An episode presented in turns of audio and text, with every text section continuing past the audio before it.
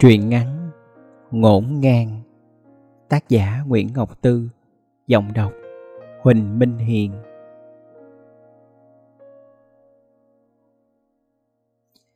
Cái sân trước không có ai, Lá tràm khô đậu xẻ sàng trên băng đá.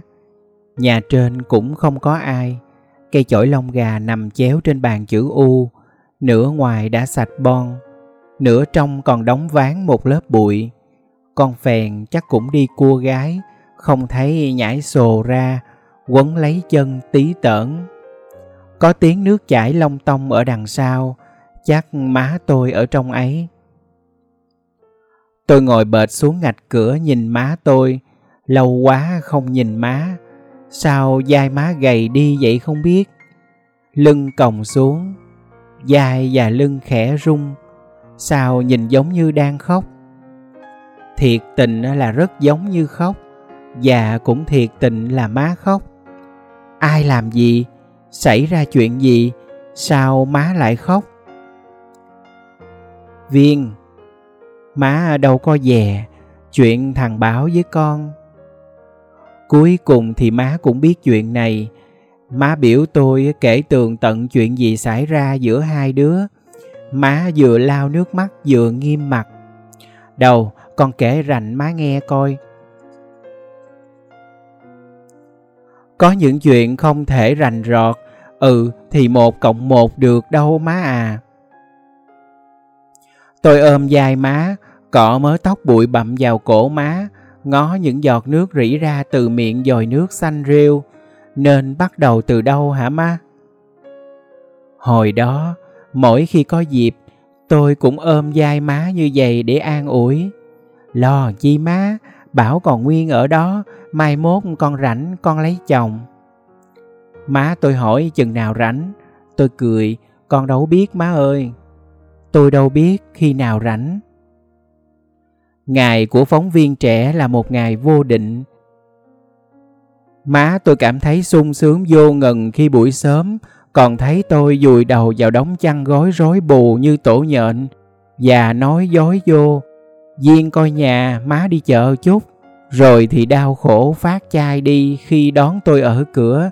Nhìn Dũng đêm chải tràn sau lưng đứa con gái.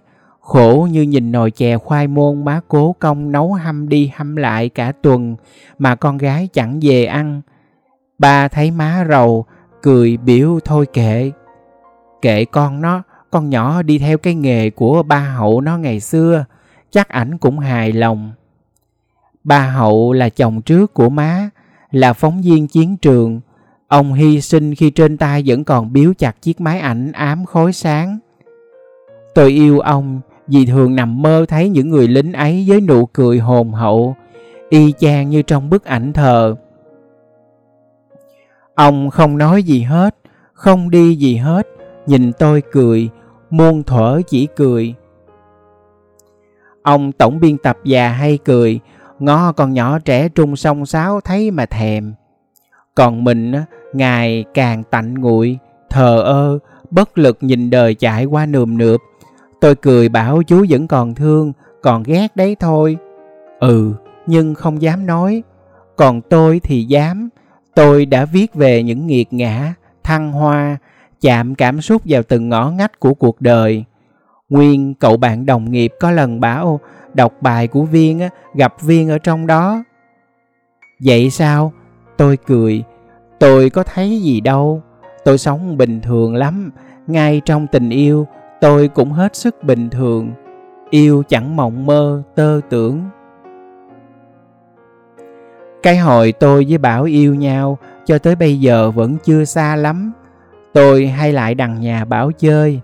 Nhà Bảo nằm trên một con đường dày đặc những cửa hàng thuốc đông dược và mỹ phẩm.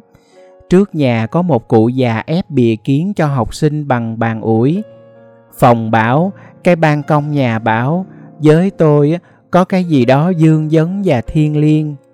Chỗ này ngày xưa, ba hậu tôi nương náo khi còn hoạt động nội thành. Mẹ Bảo là cô chủ nhỏ dịu dàng, lúc hiểm nguy thắt ngặt Cô đóng luôn vai người vợ trẻ. Khi chúng tôi lớn lên, hai nhà khuyên chúng tôi yêu nhau. Tôi nhận thấy mẹ Bảo với ba hậu tôi ngày xưa hẳn có tình. Họ mong chúng tôi trả món nợ ân tình đó và chúng tôi hồn nhiên đến với nhau. Nhiều lúc thấy mắc cười quá chừng.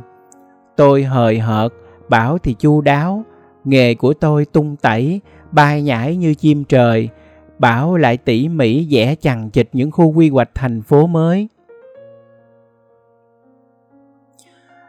Chúng tôi thường hôn nhau rất vội, sau đó tôi nghe tiếng xe chạy xuôi ngược ngoài đường, dưới ban công lùng nhùng dây điện thoại.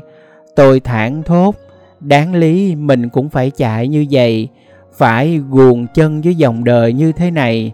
Vậy là tôi quẩy túi ra đi. Thật tình thì hồi yêu nhau, thi thoảng tôi nghĩ ra một chuyện gì đó để tăng lên gia vị tình yêu. Tôi gọi điện kêu Bảo hớt tóc đi, để tóc dài giống du côn quá. Bảo hỏi, cái lần mà hai đứa mình gặp nhau là bữa mẹ chiên bánh xèo phải không? Không đợi tôi trả lời và cả chút thời gian cho việc nhớ lại, anh nói luôn. Anh hớt tóc đúng 6 ngày rồi, hởm rài em ở đâu? Một lần tôi làm được việc vĩ đại là nhớ ngày sinh nhật của anh. Ở sông Đốc, hết đò, tôi quá gian tàu dậu về thành phố. Chiếc tàu to kền ẩm ỉ ghé bến lúc nửa khuya. Từ đằng xa thấy Bảo âu yếm hôn một cô gái dưới ban công. Ủa, lạ lùng thiệt, người con gái đó không phải là mình. Tôi không biết là Bảo thích một người con gái da trắng, tóc dài chứ không mạnh mẽ bụi bặm giống như tôi.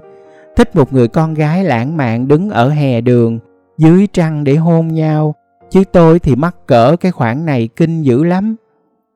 Tôi lặng lẽ ra về, nghe lòng buồn như ông Lưu Nguyễn ngơ ngác trở lại trần gian, mà Đào Nguyên phía sau lưng đã biền biệt mất rồi. Mấy anh dân phòng đi tuần, thấy con nhỏ lông ngông tao tác giữa đường hỏi, băng nhóm nào mà chừng này còn lang thang ở đây? Tôi cười, và đêm nay dài biết bao nhiêu.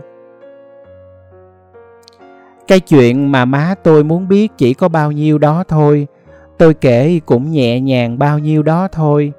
Bà thì thấy rằng tôi dường như mất mát quá nhiều. Má nghĩ mất bảo rồi, 6 tỷ người trên hành tinh này với tôi không là cái đinh gì hết. Bà mong tôi có một biểu hiện gì đó, chỉ cần ở nhớt nhẹ một chút đau khổ. Má sẽ ôm tôi vào lòng biểu ráng khóc cho dơi bớt đi con. Tôi cũng thấy buồn kinh khủng lắm. Sao bảo làm vậy mà tôi không đau đớn vật vã gì hết? Sao tôi không đùng đùng gào khóc? Sao không chạy lại đấm vào ngực bảo hỏi nỡ nào anh phụ tình em? Cảnh này tôi thấy người ta hay làm trong phim. Mà đã kịp làm gì đâu công việc đã ngập đầu. Má kinh lắm, tưởng tôi vì thất tình mà lấy việc làm vui Tôi nghĩ ra một cách an ủi má.